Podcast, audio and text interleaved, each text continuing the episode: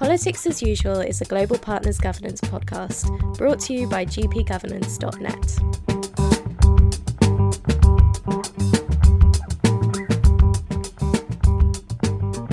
Hello and welcome to the Politics as Usual podcast. This week, my interviewee is Gordana Čomić, who is a Serbian politician and Deputy Speaker of the Serbian Parliament, a post she was first elected to in 2000.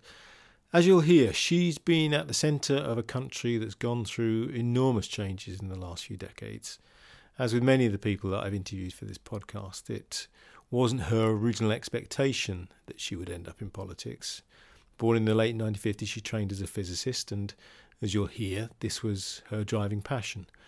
As she puts it in the interview, physics is the second most creative thing that you can do, with politics being the most creative. However, her desire to pursue physics was derailed by the political changes going on around her. The fall of the Iron Curtain saw countries that had until that point been part of the Soviet Union develop new forms of political life. And that transition is always precarious, but the impact in Yugoslavia was greater than anywhere else. As the country initially divided itself into separate entities, not least Serbia, Croatia, Bosnia, and Kosovo, and descended into a war that lasted throughout the 1990s, a conflict characterized by genocide and persecution, and which gave the world phrases such as ethnic cleansing. Gordana describes the difficulty of simply living life in such a context. She talks of what she calls the narcissism of small differences that lay beneath many of the ethnic tensions, and the difficulty of simply getting everything that you needed when the shops were empty to start with, but also when, if you're paid a salary at 10 a.m., you find out it's worthless by 10.15 because of the rampant inflation caused by the mismanagement of the country, and which in turn means you need to go to the market to buy German currency because you know that was going to hold its value. She became active in politics through the Democratic Party, which was the main opposition to Slobodan Milosevic from 1990. And the Democratic Party was elected to government in 2000 under the leadership of Zoran Djindjic, who became president and who was a friend of Gordana and who was clearly an inspirational figure in the democratic movement. He was assassinated in 2003, uh, which seems to be at the instigation of organised crime groups in Serbia. And Gordana talks in the most moving terms about the impact of that murder on her and on Serbian politics more broadly. Throughout the interview, she also talks about the very human dimension to politics, the importance of keeping her family out of it, the need to bring in more women into political life, and the personal beliefs that keep driving her on. As she puts it towards the end of the interview, if we stop dream building in politics, then we are doomed. It is a fascinating insight into what has happened in Yugoslavia in recent years, but also an enlightening explanation of what politics feels like in such uncertain contexts all told with an irrepressible good humour and in the gravelly tones of the practiced smoker that Gordana is. I hope you enjoy it. You've seen a lot of change in your lifetime. Well, former Yugoslavia was the country that had foundations in Berlin Wall. And it was obvious to me at the time, in the 80s, the end of the 80s, that once Berlin Wall fell, that that country will dissolve but there were no necessity for the country to dissolve in, in wars, in war atrocities, in war crimes, in such a level of destruction. That was a cold blooded political decision. And that was also obvious to me back in 1987 when Slobodan Milosevic took over the Serbian Communist Party. What is tragic is that I didn't see it coming. Mm. I loved physics. It's the the second most creative thing you can be de- dealing with. The first one is politics, and I wanted to be, you know, lecturing physics, showing kids how the beautiful is to be curious about physics. And all of a sudden, there was the guy in the television sending messages that there will be a war in my country, mm-hmm. and. Um, that's the moment where I joined politics. I joined Democratic Party after the meeting that Zoran Djindjic held in, in Novi Sad. So what year was that? Uh, it was 1990. Okay. And uh, what I witnessed and participated was uh, enormous will of people to survive, actually. Mm. We are survivors. And when you look back in 2017, then you see clearly that back in late 80s, people of Yugoslavia had common market, had one party system that could have been reformed, had that called brotherhood and unity, and had uh, custom uh, union, etc., and they didn't like it. Mm. And 27 years later, we have separate states and we don't like it. Mm. So it is the problem of societies that we live in that are revenges. And that's what actually I'm fighting against. Mm. Uh, being revengeous and being inferior to the developed world, choosing to be periphery because revenge is the name, myth is the name, the ethics of good intentions is the narrative, mm. not responsibility, not dialogue, not creating common future with separate states or whatever the name would be, not having the courage to transfer from ethic of good intentions to ethic of responsibility. So, was it that, that fear of um, of war, of the breakup of the country, which which forced you into politics. In because the, the you know the, the 1989-1990 was when everything changed in, in Yugoslavia. The Democratic Party, I think, was was re-established in, yes, in 1990. the first one in 1990, in 1899 December. These days. But uh, uh, but it, was it that principally which drove you? Was it? No, um, it was about the violence. Hmm you could grab the violence in my society at the time with your nails. And was that was that just that, that was a product of Yugoslavia suddenly being free and different groups within Yugoslavia wanting their own identity, independence? The problem is that the perception is that it was all about nationalism. Mm. And from Serbian side, no, it was not. Serbian nationalism was just a tool. It was about communism. It was about group of very strong people who uh, ruled intelligence, army, police, all the forces in the society uh, to try to keep communism alive. And that was stupid. And that actually went through using the nationalistic rhetoric, using violence in verbal communication, but also using violence in the field. That was inevitable. Mm. That's why we we lost more than 100,000 people who were dead. That's why we have 700,000 uh, refugees uh, who migrate from Serbia, from Bosnia to Serbia, from Croatia to Serbia, from Serbia to Croatia. That's why we have tens of thousands of people who fled to seek for better life all abroad. That's why we had Kosovo as a place of atrocities, of, of showing muscles of evil forces of the, of the state mm. upon their own citizens, just because they wanted to have a kind of communism. And um, other part of, of uh, participants in war, they were not devoted to communism. So that was a real dispute. And nationalism was just a tool and uh, the, the end is obvious. We lost the war. We lost the, the idea of being a nationalist in Serbia is something decent that a person can say, I am. We lost Kosovo, and uh, we are all the time on the edge mm. to lose the future as a whole. And I think without European Union integration, we would. Mm. And mean, just going going back, um, you know, you, you, you said you, you became a, joined the Democratic Party in 1990, but prior to that, growing up in what was Yugoslavia, um, you trained as a physicist. Yes, is that right? So, and how old were you when the, the, the in in 1990? At what point in your career had you got to then? Was there was there any sort of inkling or expectation that this is the way that the world was heading? How were you thinking? What, what was it like growing up in Yugoslavia in the first place? Well, uh, that state was something in between, with foundation in Berlin Wall and with the communist leader that was hedonist. Mm. Comrade Tito was hedonist. Cigars, good wines, uh, girls, and everything else. And that actually produced our way of socialism. So we were able to travel around, mm. and I used that chance.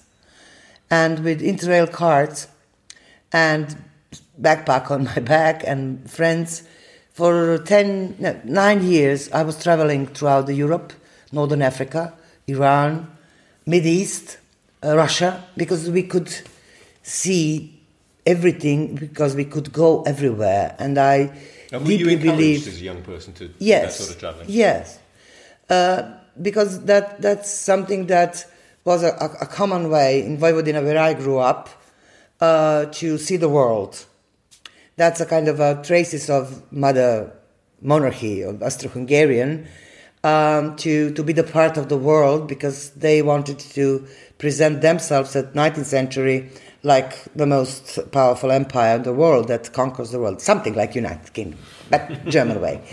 Um, and uh, those uh, traveling were enriching me, but also showed me the difference of how people lived mm. in different countries and back home. And I was always, um, in a sense, that it's not just, you know, to prosecute journalist or a writer in back home just because he said something. So what? Mm. Leave the lunatic alone. I mean, why jail the, the writers? But that's how it it uh, it's made my reality clear to me that uh, authoritarian spirit of my society is something what prevents all the potentials and resources of the society to really grow up. Mm. And that was something what I could measure in the former republic of Yugoslavia, because all the parts of Communist Party actually conquered their republics. We were not a communist party. We were a group of six or eight communist parties. Mm. And they had their own clashes. And in Vojvodina, they were more towards opening itself uh, of development in Slovenia as well, but in central Serbia, no. And then I saw Serbia. We are like Europe in small. Northern part, above Danube and Sava, we have Austro-Hungarian or German tradition of running affairs, whatever it may be. Below the Danube and Sava, it's French way. And actually, we don't have a dialogue. And they don't like us. And we do not understand them. And that's the case in Croatia as well. The southern part of Croatia, Istra and Mediterranean coast, they're totally different from the northern part of Croatia, not to talk about Bosnia. And I thought, why not having it as uh, something that, that can enrich all of us instead of dissolving it in, in bloodshed, in mud mm. of, of, of hatred and what, what we have done. So that was my idea of where do I live and personally, at the 80s, I, I didn't uh, think to get married. It was not attractive to me. Why should you get married?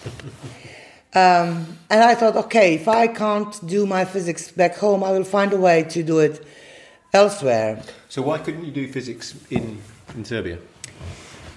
Well, because uh, you could deal with it in the late 70s or early 80s. Yeah but afterwards, nobody paid attention on science or research on university, culture, education.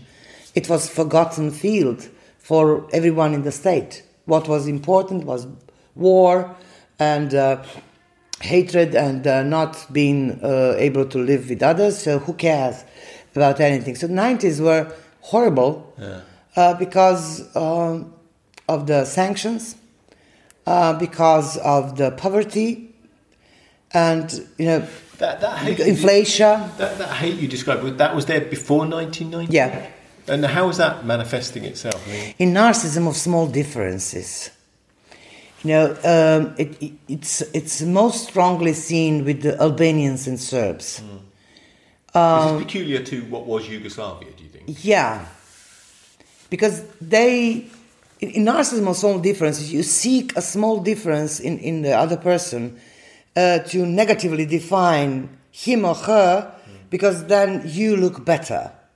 And that's why Albanians and Serbs, they never lived together actually. They lived side by side, which was not case in, in Bosnia and was not case actually in, on that level in Croatia.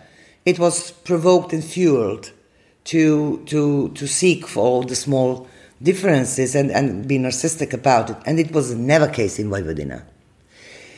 I couldn't understand for years why do you hate someone when you grew up with Hungarians, Slovak, Ruthenians, Romanians, when you go to bilingual school like I did, half Hungarian, half Serbian, when you go to Catholic church and Orthodox church and Jewish people, we had, we had a, a, great Jewish small community in Novi Sad. Then it's just, I couldn't, I was watching it, said, what is it all about? What, what's wrong with you people? I mean, there's no difference between Slovak and me. There's no difference between Albanian and, and mine.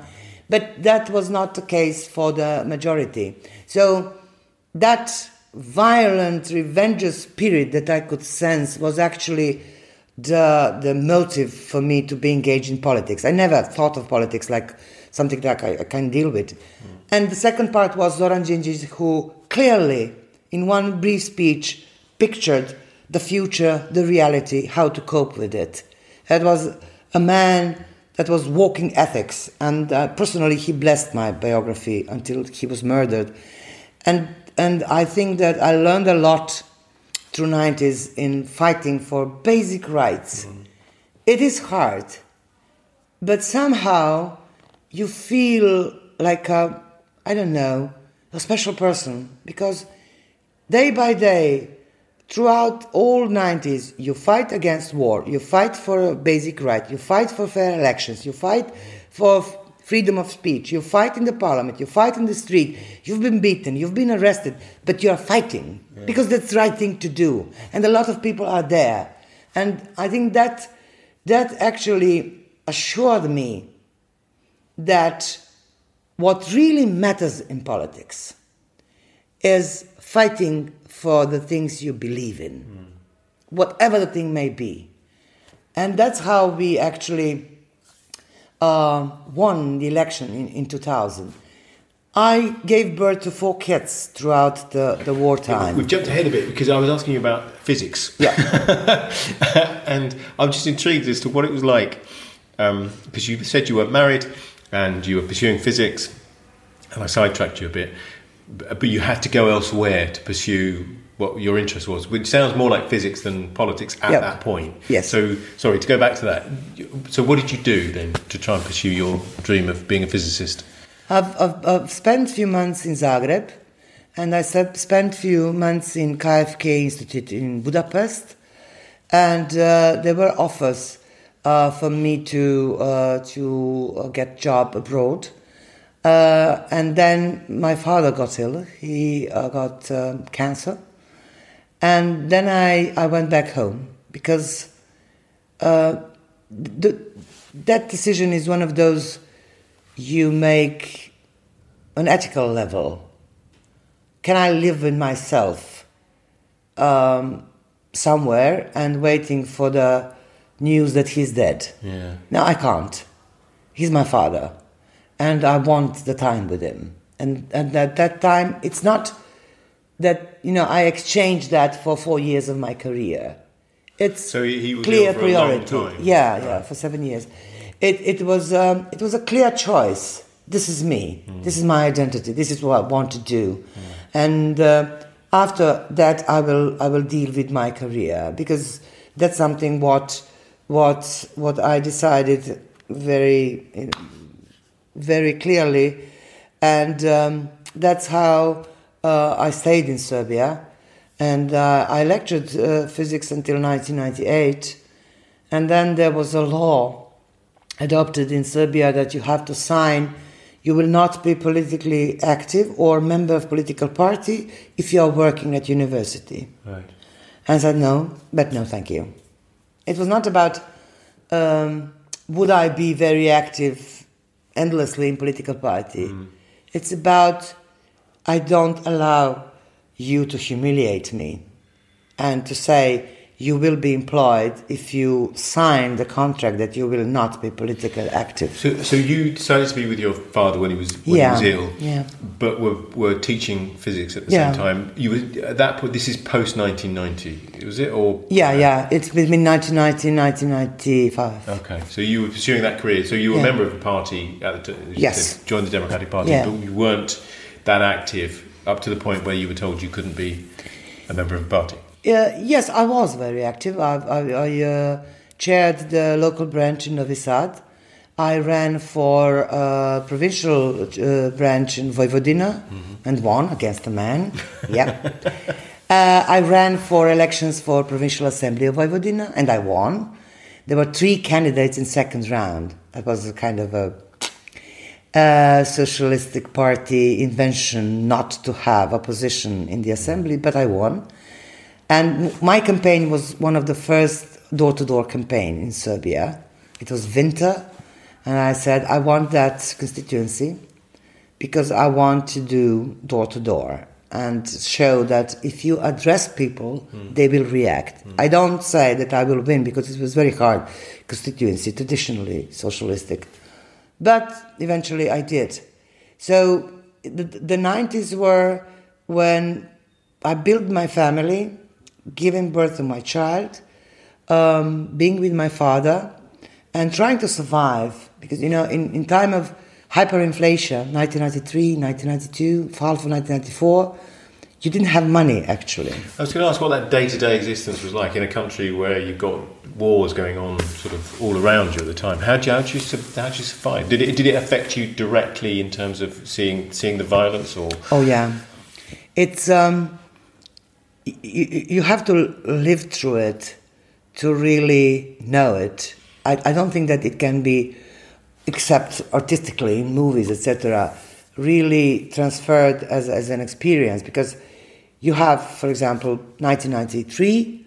I have uh, three small kids, and there are no milk, no flour, no meat. There, there's nothing to buy in stores. Absolutely nothing. They're empty. Everything is empty.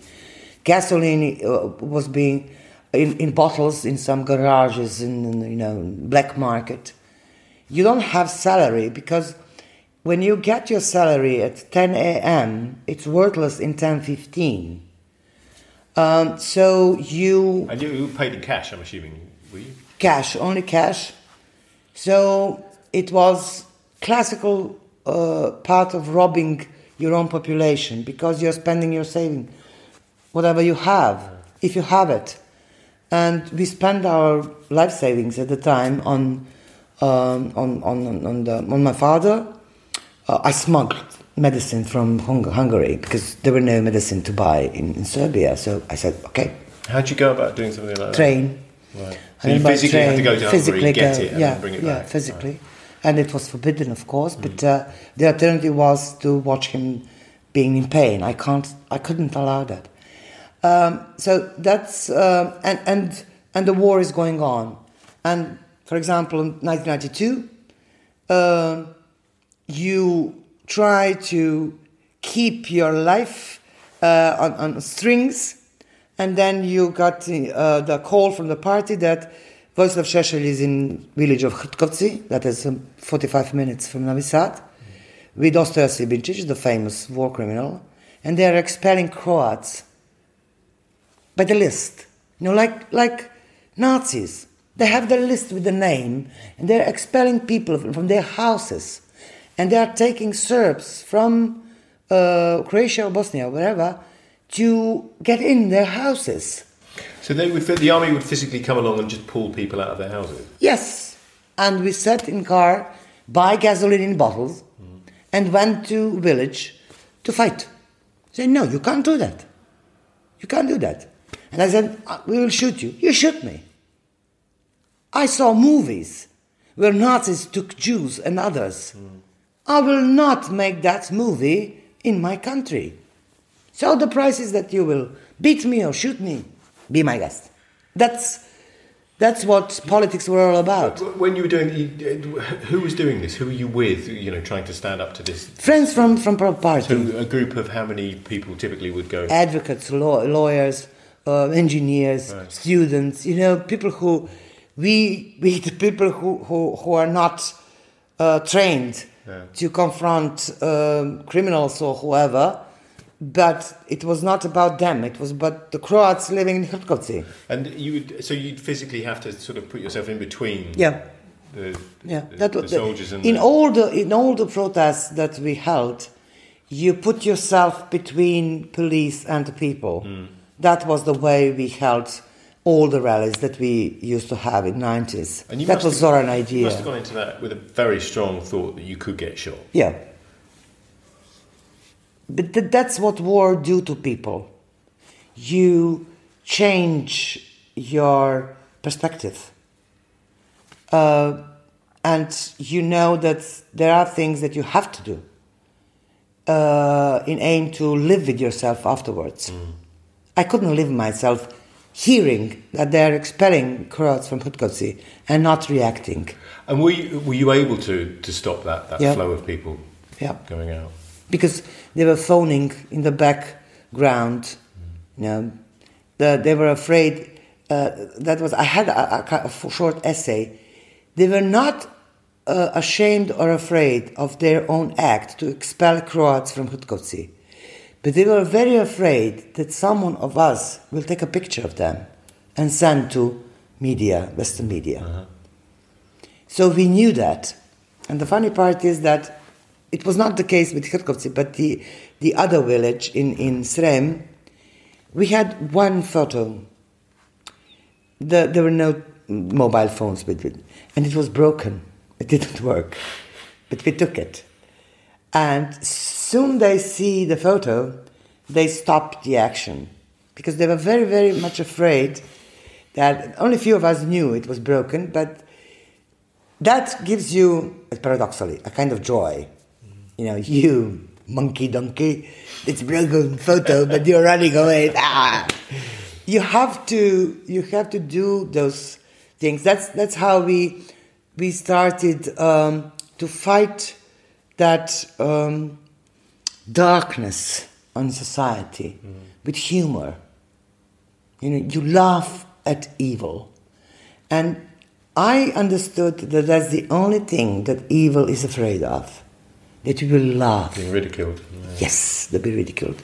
So the protests that we held in 1996 and afterwards in 1997, as Alliance for Change, they were full of people joyfully ridiculed all the objectively horrible stuff that was done by And, state. I I mean, how how progressively did things get better? Because that day to day existence that you just described of not, Yeah. you know, your money being worthless, not being Yeah. able to buy, you know, basics, not being able to get medicine.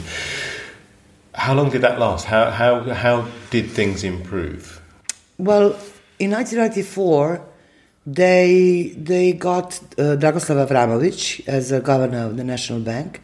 They expelled him, sacked him six months ago, and they stopped inflation because you know inflation is the cold-blooded decision in the state to rob the population of of currency of any kind, savings, etc.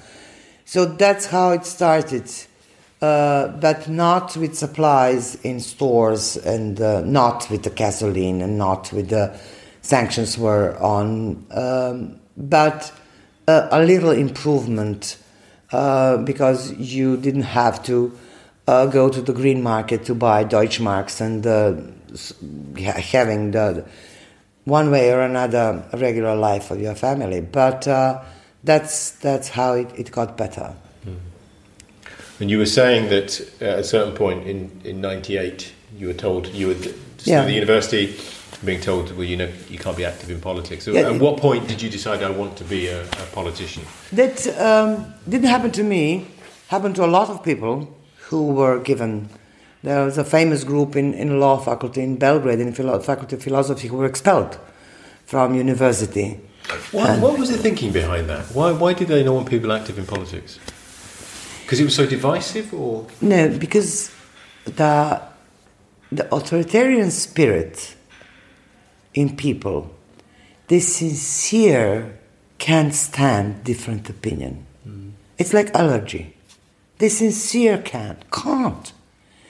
They can't bear in mind the fact that there is some professor in law faculty in Belgrade who goes out the street or any free media at the time to say something critical about Slobodan Milosevic.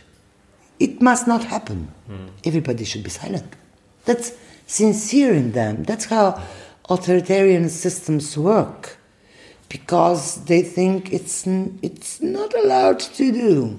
and uh, it is uh, harmed them as well as those people on personal level.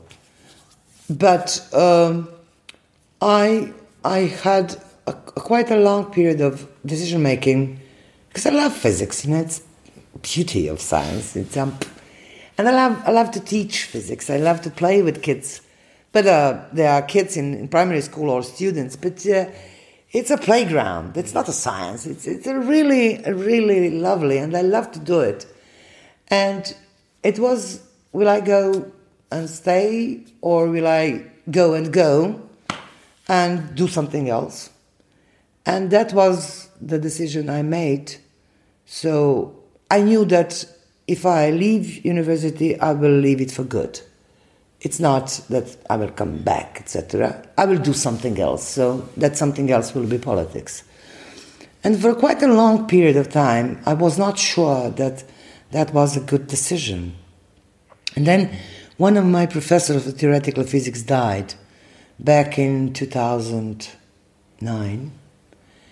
And I loved him. He was a great guy, Bratislav Tosic. And he, he actually learned me he, he showed me everything of theoretical physics that a person can can uh, learn. And I went to the obituary, the commemoration, and there I was, first time after almost 10 years, and everything was exactly as I left it. And I understood that the decisions were good. Because, however in politics, you have a lot of lunatics, a lot of scums, a lot of very, very bad people, but they are alive and they are fighting and they are changing. And that is something what I thought that would be happening at university. And being in other environment, I realized that it just doesn't happen there, unfortunately from different reasons, but it doesn't happen. And in politics, every day is a struggle. Every hour is opportunity for me to to do something new, to find someone new, to contribute to someone's life, to change something. It's you can you can feel the the the possibility of change when you are involved in politics, and that's that's why I stayed here. And what was the point at which you thought, right now, now I'm going into politics? What what prompted you to to move into politics? Well, it was um, when we were preparing that elections in 2000 that we knew it was zero elections for Serbia. Actually, we caught them stealing the elections in 1996. We uh, we had. Uh, very strong dictatorships and, and a horrible time in 99 after the NATO bombing and during the NATO bombing and afterwards. And we knew at the time that we had to work a lot. That work of a politician that is not really visible. To prepare who will control the ballots and to make strategies for the uh, years after Milosevic, to reform the party, to be prepared for European style dealing with politics, to make a list of what the Serbia is in 1999 or 2000, so what it should be, to measure. And it requires a whole person. And uh, that was the, the moment where I said, I can't do two jobs. I can't lecture physics and do. I'm not. I'm not a girl of two jobs. Mm. So this is something what I want to do, and uh, the motive maybe was pathetic, but it, it was sincere. Uh, I, I started to work with women in Serbia uh, at, at, the same time, 1996, 1997. And um, one huge group of women, from my party mostly, but from other parties as well, I held a kind of a workshop, uh, information sharing. I don't know the name of the meeting, but. And then I said, girls, you look at your shoes. There is something about the shoes and the girls. What are you standing on? And they said, It's a, I don't know, wooden floor. I said, No. These are the, what you're standing on are the shoulders of the women we don't know who are dead. But we are here because of them. So, what we are doing here, we are preparing our shoulders for the women that will come after us, who will follow after Milosevic is gone. And that's the name of our generation. And they listened to me. And they understood that's what I'm doing. That's what I want to do. That's worth living for because that's something valuable. Not that anyone will know my name, I don't give a damn. Or my role, I also don't give a damn. But I will know that my kids that were small at the time, 1997, uh, from six to one year, uh, but I will know that the world they will live in is something what I have to build at the time, the foundation for the world they will live in. And that's my engagement in politics, basically. And how did, how did, from from that moment, you know, how what what then what happened? How did how do you end up being uh, elected? Well, we uh, we really worked very hard uh, to make DOS. We didn't have internationals on our side. In the summer 2000, they asked us to boycott the elections on 24 September. America's first, but also Britain. This is, so this is the international community saying, don't no, justify these no, elections, you need no. to not stand at all. So Montenegro boycotted elections. But we had some two days uh, main chamber of the party, that I think one of the hardest one that we had, making decisions. What shall we do? We are not supported by so international. It's an internal party yeah, argument yeah, discussion about yeah, yeah. We are not supported with international by internationals. We are prosecuted by domestic power. Mm. So what shall we do? Do we know that we are doing the right thing? And the Zoran held a, a magnificent speech. It was, at the end of the second day, it was clear that it's now or never. So you do that. Um, and we actually organized everything for the elections. We organized DOS, Democratic Opposition of Serbia, and we actually are, as a party with other people, non-governmental organization, not, not only one, of course, but everybody, we actually made it happen. And uh, I won my seat in Provincial Assembly of Vojvodina for the third time. And I wanted to stay there because it's five minutes from my home. and then it was party decision that I should move to National Assembly to run for seat in National Assembly. I said, no, leave me there. Who, who, decided that? This was people... party. Yeah. They voted on that. I lost for a vote. so basically, was, they forced you. yes, it was eleven to ten. Right. Okay. I said no. I, I want to stay in Vojvodina. There is a lot of work that can be done. Mm. Yeah, they were voting, and so I, I ran and um, I entered the, the assembly, and then, then it was personally for me. Uh, it, it's not another phase. It's most of the time the sense, my God, I was right, because I was sharing the assessment that all of the 90s, we were one issue society, one issue state. You know, Slobodan Milosevic. Mm. That's one issue state. And I knew that once he is removed by elections, there will be eruption. There will be self made agendas everywhere. And we have to be aware that it will happen mm. because it will destroy us. It will eat uh, people alive all the necessity and needs that people would have clearly defined in that self-made agendas throughout 2001, and that's exactly what happened. Mm. Exactly. But um, that work was actually um, quite exciting. You know, it's a it's a it's a part I could compare. Uh, privately, um, I actually was very satisfied to change my decision not to marry from 80s while I was traveling around because the man I met is, is, a, is a, golden gift. I don't know, just sat in my lap. And the kids that we made, it fulfills you. It's, it's, you know, I used to look at them saying, well, I'm looking at my immortality. I am first generation of the ten to come. My God, what have I made? Look at that genetic material. They are beautiful. So you feel satisfied and you know that you owe them because they, they were not asked to be born, them or other kids in Serbia.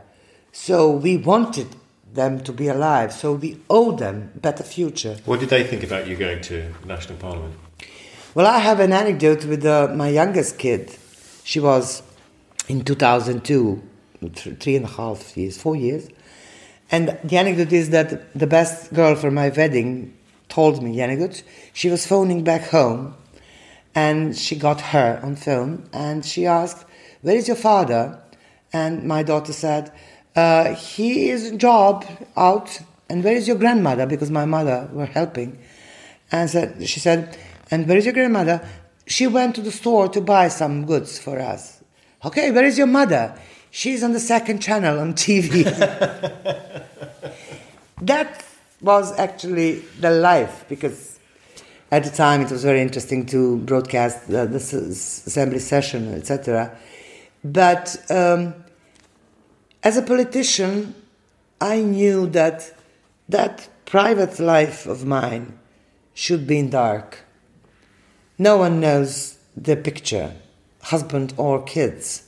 Nobody knows what they are involved in, their names, nothing. They are out of the public scene because I am voluntarily on public scene. So you can do anything to me, shame and blame game, headlines, whatever you want. I don't care. But they are protected.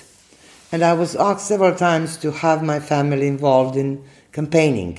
You know, it's a kind of beautiful picture uh, mother and father and the four and library and a little candle, etc. I said no. And they said, but the campaign masters, they said that should be. I said, I don't care.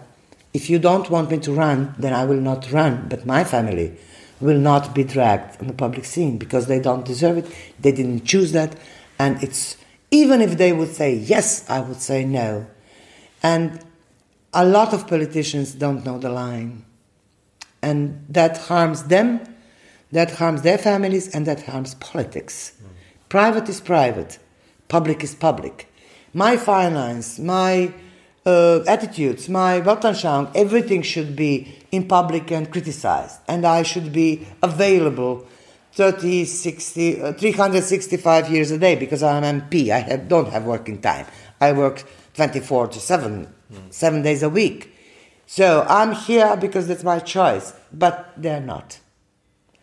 And uh, I, I'm very, very stubborn uh, uh, uh on that. And was that, I mean, partly for, did, did, did you, I was going to ask whether that was partly for security reasons as well, because obviously uh, what you were saying about Zoran Djindjic, and everybody I've met who knew him describes him as an inspirational figure. Oh, he became prime minister and then was assassinated amazing. in 2003, I yes. think. And did you?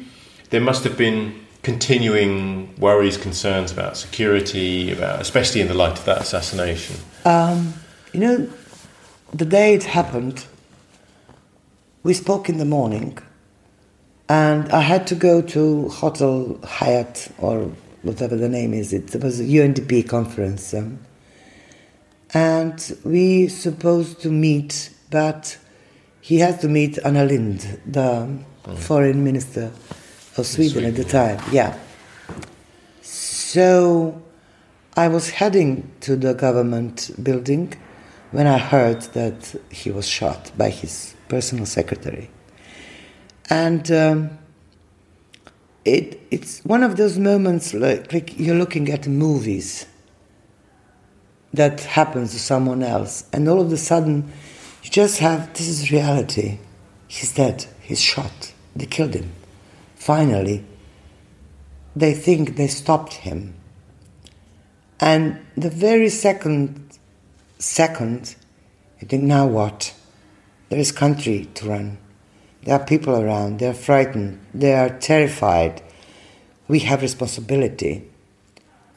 And you go to the government with all the people responsible in the government and the assembly, and then to the party with fellow vice presidents. It was Zoran Živković, Boris Tadic, and Čedomir Jovanović. We were his vice presidents. And you go through the day just thinking what to do next, what are the steps, who will do what. And then late evening comes and you realize, I haven't cried, and the guy is dead. Mm. And I never, ever had opportunity to really properly cry after him.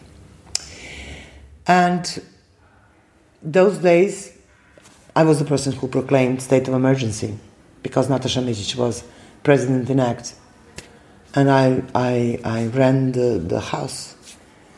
And um, the, the, the pictures that stays in, in, in, in mind are people laughing because of the fact that he's dead. Radicals, socialists. He's a Milosevic supporters. Yeah. yeah. That's, you know, we despise. But you could obviously see they're enjoying the moment. And you can't understand why do you enjoy the death of a person? What, what's there to be to enjoy? But you, you don't get it. And I never get it. I, I, I just didn't get it. Um, and that time of, in state of emergency, there were a lot of pressure uh, not to, you know, shut down the democracy, which was not the plan or the case. We're not that kind of people. Mm.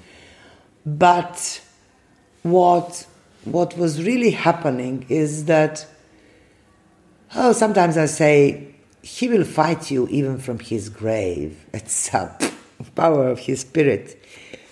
What he delivered to Serbia by his death is that he's the first positive myth in our society. A true positive guy who obviously were doing good things, didn't have intentions to do didn't talk about doing good. He did it. And uh, it was within the party, it was horrible uh, what to do with the party. And uh, actually, it survived with the presidential election when Boris Tadic won. And what I shared with him is that those votes in first round, to be very careful with those, it was um, 858,000 votes for the first round, so he entered with Tomislav Nikolic for the second round. I said, those votes are Zoran votes. Those are people voting as in admiration for him. Be careful. Be very, very careful. It's not the vote for the party, it's not your vote, it's for him. And don't spend that energy that people show. It's a once in a lifetime moment in politics that you have such a, such a moment. And actually, uh, afterwards, we manage to stop radicals to form the government for three times. They were election winners, you know. In normal societies, when you win the elections, why don't you form the government? Those yellow bastards don't let me do the part. And the crucial things that stayed in the party, and, and I, am kind of a little proud on it, with Zoran and without him, is that we are the generation of politicians to resolve some centuries or decades old issues of society once for all, not to transfer the to next generation. So, Kosovo, Hague, European integration, That's what we do. That's changing social agenda. That's changing everything in society. And actually, we did it.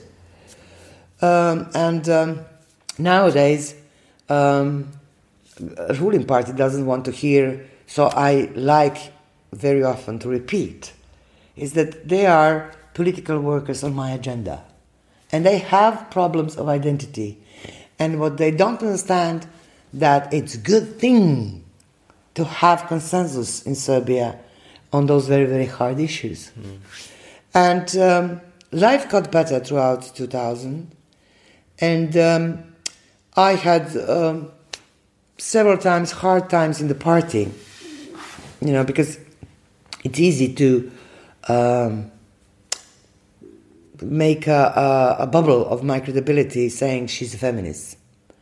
So I stepped out in one of the meetings, says, it's good that all of you are members of the main board and presidents of party sitting, because I have something to tell you. You are all feminists. I said, no, you sit down. I'm not finished. you are all feminists because you are fighting for equality, for rule of law, for modernization of Serbia, for equal roles of men and women in society. You are all feminists. And that's it. Now you can expel me from the party. But I leave the party full of feminists. And so that was. Is, but this, this is the, so this is the, the people running the, the, the, the Democratic Party. Yeah. Who you fell out with. Why? Well, it's the party life. You, I never wanted to be a member of the small group or who party barons like to have around. I never liked that. And, so essentially, uh, you weren't doing what they wanted you to do. No, no. And I, I, go very straightforward, and uh, I'm open-minded, and but with the open mouth as well. And I, I never lie in politics. And I often advise that I will never have a career in politics because I don't know how to lie. And that's so bit. I don't lie. End of story. And um, they don't like that profile of party member. Uh, but what's because you're unpredictable, or because you just argue with them, or both? Uh, both, right. both. Uh, and uh, that hard times that happened three or four times, but and then they gave up because um, I said, "You, I will show you how to benefit of what I'm talking about with the people of Serbia. It's your benefit, not mine. I don't need that. You need that for a position. You need that to be in government. I don't." And um, it worked actually and uh, uh, organizing women forum also was very helpful because um, they they should step out for the first time back in 2004 and 5 clearly and openly because they saw me stepping out. They didn't want to be like me but you know when you take the punches on the, the first line then for others are easier. And that's, that's my job to, to be in the first line and take the punch on what, whatever they want to, to, to uh, remove me uh, from the party or from the influence of the party. And um, the party was changing. Um, and the coalition with SPS, it was really dramatic within the party, but it was inevitable. Uh, and then when uh, when we lost elections in 2012, the problem of the party was, and that's what I shared in the, in the meeting on 20 of May in 2012, is that in the party there were very few people who has ever been opposition. They were joining the government. And I said, this is the seed of risk for the party. Either we reform the party in the very moment now, or we will have problems. And we had problems. And President of the party left us in the middle of the electoral campaign in 2014. That was the funny part. Left? How? Or went to another party or just disappeared? Yeah, he left. He resigned and left the party in the middle of campaign. To, to go to another party or just no, to leave just to leave the party. Okay. 2014. And that was, that was the moment you know, sweet, sweet uh, fruits of revenge, where he left the party. It was a, a huge news. And our voters were confused. What, what are you doing? It's electoral campaign. Should, what are you doing? Nobody understood. And then party barons came to me and say how, how we will how we will keep our voters together. I said, we will take women campaign. Oh, sweet, sweet fruits of revenge. And it really did. It was clear women organizing campaign and women issue campaign. Mm. And it worked. We survived. And then we, it worked again, not women, but uh, party strengthens throughout a year and a half. And then we entered the parliament again in 2016. And nowadays, um, there will be four local elections in Serbia on 24th of December. Around 120,000 voters eh, as a whole. Only three parties have lists. The ruling party, socialists, and us. Nobody. Why, why is that?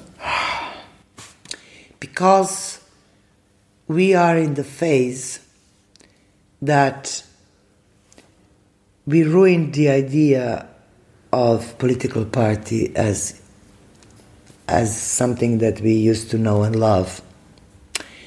Ruling party, they're not a political party, they are a group of the groups.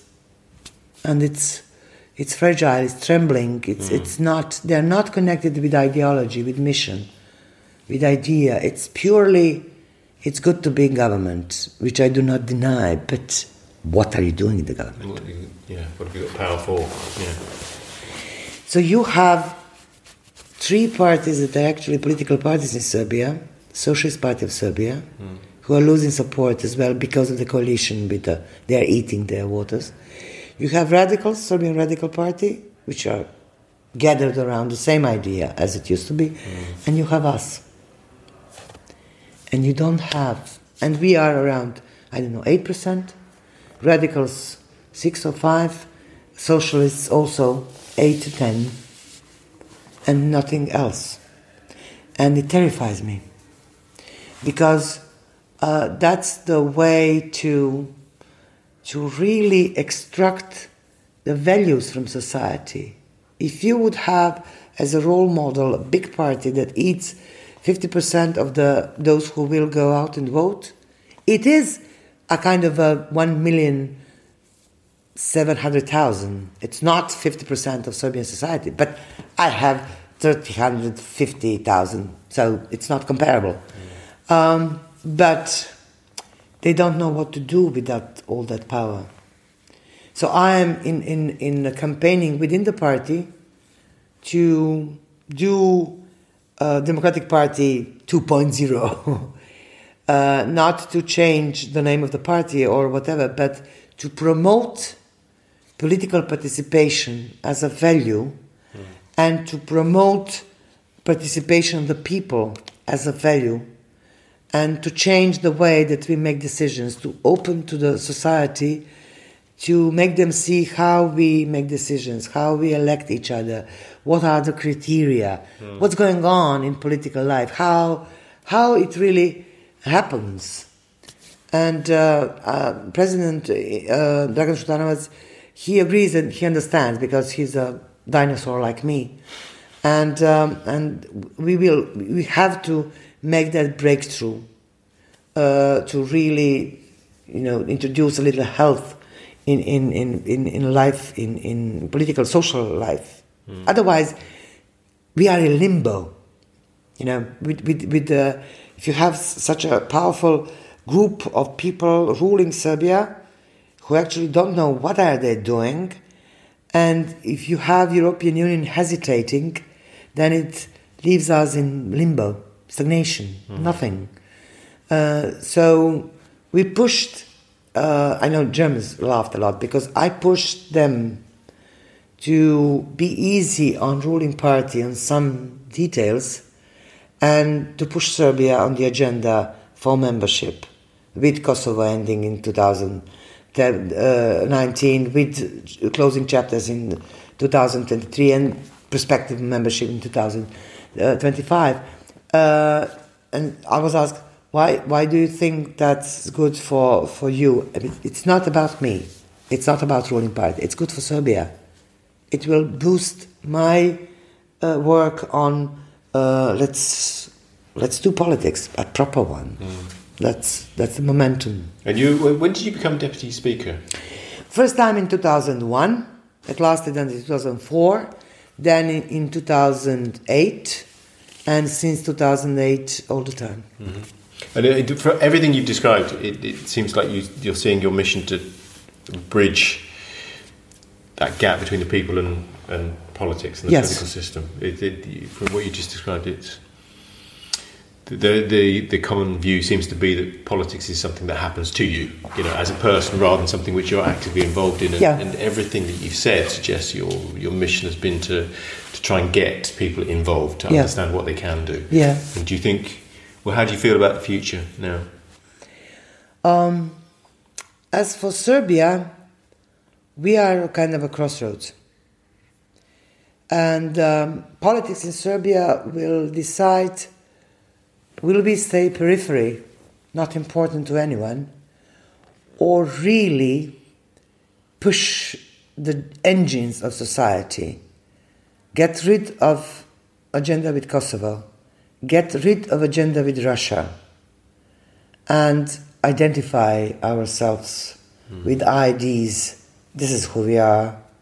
We are modern European society struggling for economical success and law and order everywhere education, healthcare services, whatever. Mm. So the crossroads are there, and those who have to make decisions are obviously the government and the president of Serbia. Mm. But if they miss the chance to do that, then the second chance must be created by people like me. You know, that's the that's the tone in politics. If you don't use the circumstances and environment that is was made on different reasons, then you have to create the other one by yourself. And we missed the chance in 1990. That was a chance for Serbia to reform Yugoslavia, to be Czechoslovakia, Slovakia, whatever, we missed that chance. We missed the chance with Zoran Djindjic assassinated. And now it's the third time that we have a kind of a crossroads. Mm. Shall he miss the chance or not? I was not able to prevent missing the chance in 1990. I did everything I could not to miss the chance totally when Zoran was assassinated, and we didn't. Now I am in similar position. So it will be up to opposition and uh, some public in Serbia to put pressure on government not to miss the chance to jump over and turn on the engine of society. You, you, said earlier in I think it was did you say in 2009 you went to your former mentor's funeral yeah and you saw that you know, no regrets at all. No. Uh, eight years on from that, I'm assuming you're still feeling the same way that the, yeah. the, the, despite the difficulties, the fight is still worth fighting. Yeah, because you know, politics is, is the most creative job you can be involved, because you are reality maker. Me and you sitting in this room, we can make a decision concerning Jordan or whatever, and it will happen in two years from now, in six months from now, in four years from now that will be reality. So we are producing reality. And what I am in lack of in politics is that you should be a, a reality maker, but also a dream builder. And there are so little dream builders in politics all around the world. And I can see some of them, but I see, like, likely they are not brave enough to step out and say, this is what I dream about for United Kingdom, for Catalonia, for Crimea. For, this is my dream. Like, like they think that they will be mocked, or I don't know, not being brave to dream. What? That's kitsch. That's stupidity. That's denying the, the, the humanity in humankind. And all around the world, you have politicians who are reality makers, but very few dream builders. And I, I want to encourage pe- people to dream because, you know, back in 2004, six of us signed a resolution on Serbia joining European Union because President of Serbia at the time, Zoran, uh, Boris Tadic, he said, it's not popular for me to be involved. Okay. Government was run by Vojislav Koštunica. He doesn't like European Union. But people from his party and people from G17 at the time and people from my party, we sat in the assembly and said, let's push them with the resolution. How will we do it? We will do it with European movement in Serbia. Will they let us do? They think it's of no importance. You know, resolution. Ah, those MPs do something. Let's do it. So six of us, different parties, made that resolution. We enlisted for the agenda and it was adopted 14th of october 2004 that's reality making. That evening when the voting was over i knew that my kids will be citizens of european union. And a very few in serbia even knew what has happened. But that's politics. And a week after Everybody in different parties, in government, party barons, what have you done? What kind of resolution? I said, beautiful one. It's a beautiful one. And you could not withdraw that because the parliament voted. Why parliament voted? Because parliament thought it is of no importance. But that's sometimes how you make progress in politics. Mm. And then in 2013, I voted together with Serbian Progressive Party for another resolution of accessing, because that was requirement uh, to European Union. And then I was looking at them, and I was looking the same faces from 2004 who were saying that I am yellow scum and a traitor and a search whoever and uh, I don't know MI6 CI whatever because of the resolution, and they are voting with me for even harder wordings because it's a resolution accession, and it's nine years, and it's a very very short period of time, so that's what politics is all about. Uh, I would like to explain, make it clear to everyone that we don't have any other resource to drag back dreams in politics except to introduce and involve all the women in all the societies because they are willing to dream. And their dreams may in fact be contagious for the party, for the power people in politics, men all around the world, because if we stop the process of dream building in politics, then we are doomed. It will be, you know, like, not like earthquake, but like um, sunset, mm. dark everywhere. And I don't think that that is something what should happen or that I will allow to happen without fight. I think that's a brilliant point at which to finish on that thought. Gordana, thank you very much indeed. That's wonderful. Thank you.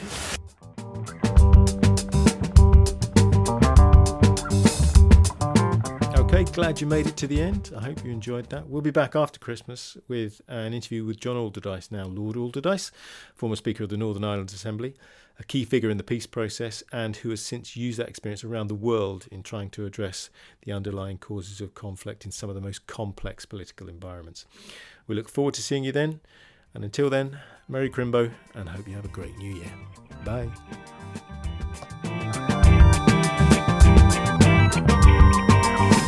Politics as Usual is brought to you by gpgovernance.net. Remember to subscribe, rate, or review online. Thanks for listening.